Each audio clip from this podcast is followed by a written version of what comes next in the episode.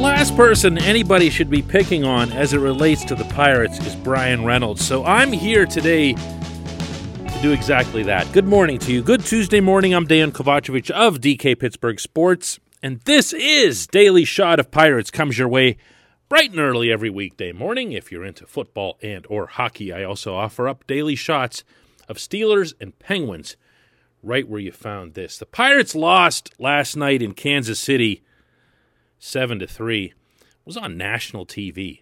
How did ESPN get stuck with Pirates versus Royals on Memorial Day? Like, remember when ESPN used to have clout? Buccos and Royals on a Monday night in front of the entire nation. Well, the entire nation got to see Chad Kuhl pitching, which immediately jeopardizes all your other programming afterward because of how long that can tend to take, especially in the first inning. And he was exactly what he's always been. He's a tooth pull. He's tough to watch. You have no idea what's coming out of his hand next. And I don't mean that in the good way. It seemed like every other time I'd look up, he was putting the ball to the backstop. No consistency, no calm, no poise, no reason to have him in the rotation. You know, I said this before, and this doesn't have to do with his injury or anything. I can stack right now 5 starters that I want to see pitching on a regular basis, and not for my entertainment purposes, but for future purposes, for the important stuff. There's no cause whatsoever for Miguel Yajure to not be in this rotation. This is stupid. These are smart people right now doing something stupid.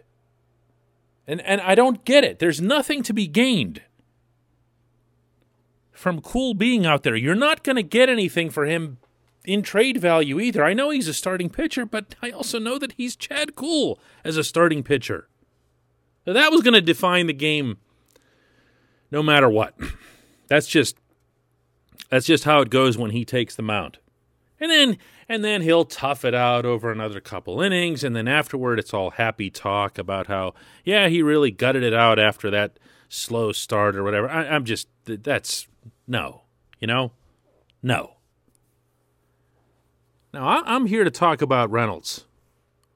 Reynolds had a homer, a solo shot in the 8th inning. Didn't mean much. Somewhat to right center. Really pretty swing on it. Got it out. Had another RBI earlier. And really, again, it's the last person I should be picking on. 286 batting average, 890 OPS. He's been up in the two-hole a lot ever since Brian Hayes and Colin Moran went out. Derek Shelton tries to have at least a couple of guys, competent hitters, up at the top of the order between him and Adam Frazier, and they haven't had a lot of help. So, yeah, it's kind of silly to pick on Reynolds and misguided and every other bad word that you'd want to throw my way right now. But, I'm here to complain about my Reynolds pet peeve, because I think this does matter, and I think this will matter moving forward, because Reynolds is going to be a starting outfielder on this team for quite a while. He's not going anywhere.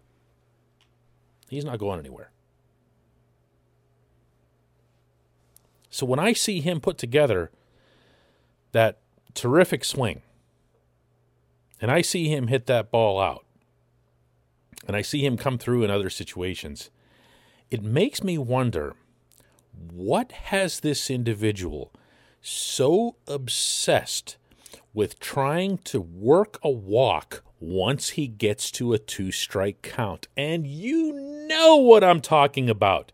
The moment I started saying it, you were able to finish my sentence for me. Drives me crazy. And it is not a positive trait. Not in a lineup where hits are needed, where contact is needed. Reynolds will do this in virtually any situation. Second and third, nobody out.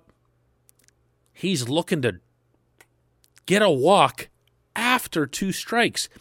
He is expecting, you can see this in his eyes and his body language, he is expecting calls to go his way, close calls to go his way, and they don't. They almost never do. Why? Because he hasn't been around very long, because he's a pirate? I don't know.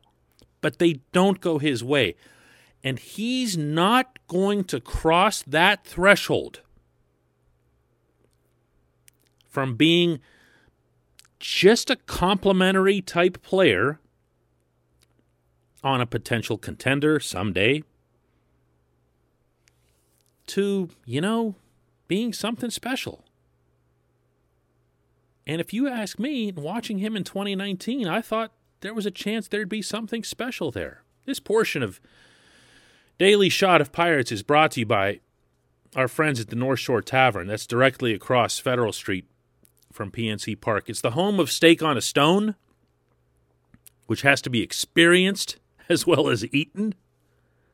They serve you this spectacular slice of meat on an 800-degree actual stone, lava stone, and you are working with this thing to complete the steak the way you like it. You cut it up, lay it on its side, do all this other fun stuff. And within that, North Shore Tavern is the planet's only pirate sports bar from front to back. So it's a great time as well as a great setting. North Shore Tavern, right there on Federal Street, across from PNC Park, the side with the Willie Stargell statue. Maybe I'm expecting too much of Reynolds. Maybe my hopes were falsely inflated by 2019, and maybe I didn't take the various shortcomings that he displayed in 2020 seriously enough. But I saw a player in 2019 who looked as if his trajectory was only getting started. He could hit to all fields, hit from both sides of the plate, hit for power, hit for average. And yeah, he's got a good eye. And that's a positive. I don't mean to knock that. You need to have that in order to be a quality contact hitter. And he is that. But there is that one thing that I'm still looking for from him. And that's that want to, as it relates to driving the baseball when it needs to be driven. Yes, I get it. The game is infinitely more driven by analytics than it's ever been. And I respect that. I'm not one of those people that bites back against it or anything like that. But I also know that the hitters who've been the most productive on a team scale are the ones that you want up there thinking, I've got to drive these runs in. I've got to bring them home. That's on me. Not everyone has that. I don't believe that it can be coached or taught. But I did see signs of that from Reynolds in 2019, and I just feel like 2020 took some of that away from him. Sure, right now, everything's got a great big asterisk next to it. There's virtually no lineup once you get past Frazier and Reynolds. There just isn't. Brian Hayes is on the trip. Kansas City, it's been confirmed that he'll come off the IL on Wednesday. That's great, wonderful. Colin Moran is going out on a rehab. Phillip Evans is going out on a rehab. And you'll have some other guys that you can actually put in the lineup and everything else and maybe hide this shortcoming that Reynolds has. But I don't want to do that. I'd like to see in situations like these, and it happened twice in this game last night. 2-strike count, Reynolds is up there looking for a ball. Virtually begging for a ball. And both times, getting rung up. I don't even care if they were good calls or not. You know how that goes. The old, you can't let that pitch go by. And that's a tough, tough thing to see from the standpoint of a key component of the future of this franchise. Dude, just swing, man. There's no harm. There's no harm in doing that right now. These games aren't competitive. They aren't meaningful. Use them for something that's relevant. Working a walk in those situations, You know, walks are great. Walks are great. On-base percentage is on-base percentage. What matters most is that you get on. But you also want to have that weapon in your arsenal, that when you do have teammates on base, that you want to be that guy. And I'm just not seeing that with Reynolds this season. When we come back, just one question.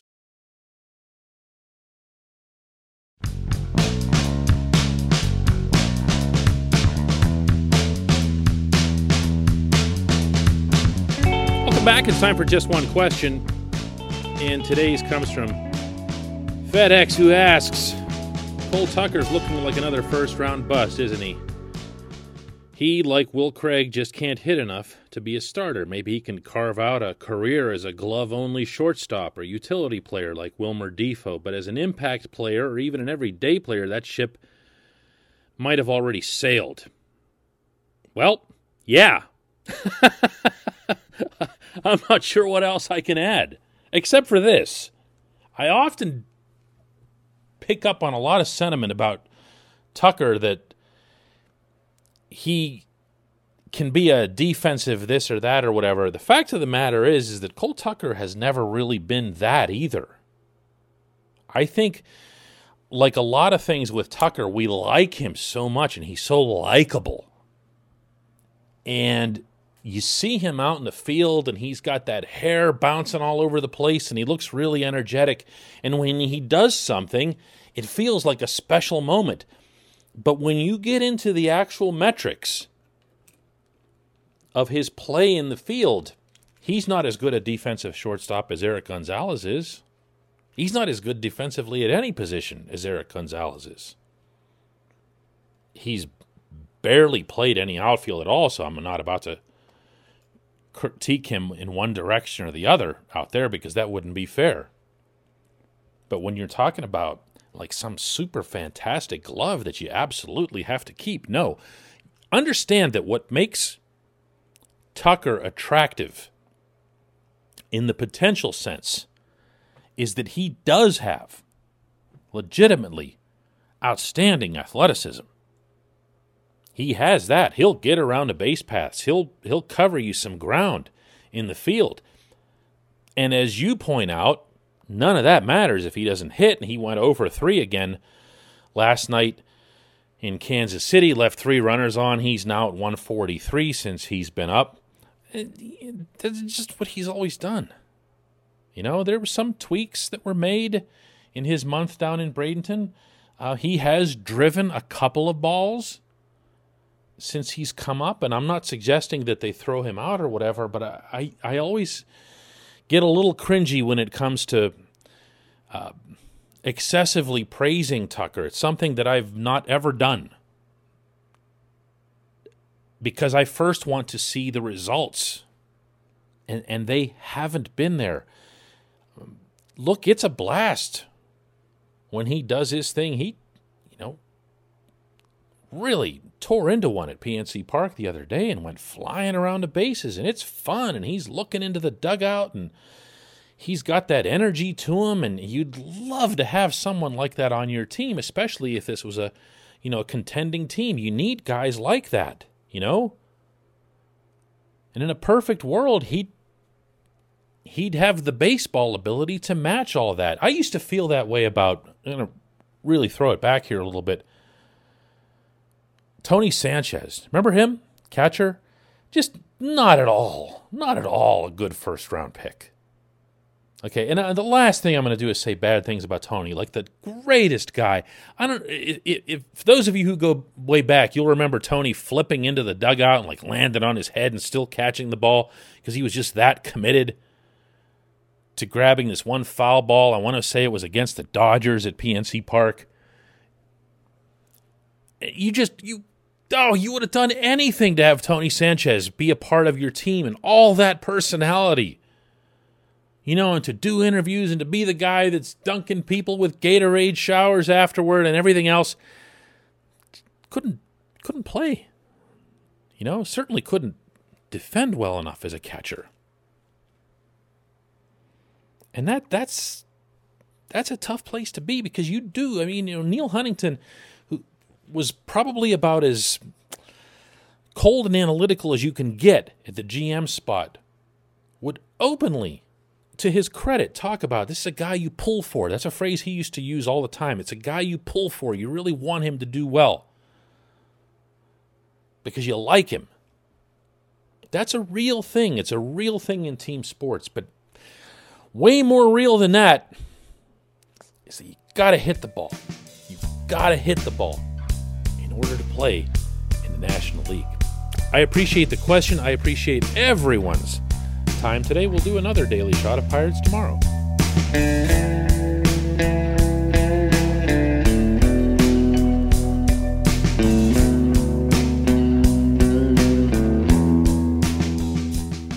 At Point Park University, in the heart of downtown Pittsburgh, they understand there's no substitute for real-world experience and career-building connections. Their innovative curriculum engages students with distinctive experiential learning opportunities. Point Park's pioneering co-op program empowers qualified students to work in full-time, paid positions with their corporate partners while earning college credits. Visit pointpark.edu/works to learn more. Career ready. That's the point. Point Park University.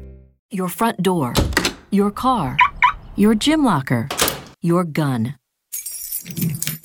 Safety is a habit. Learn more about how to keep guns safe and secure. Visit ProjectChildSafe.org.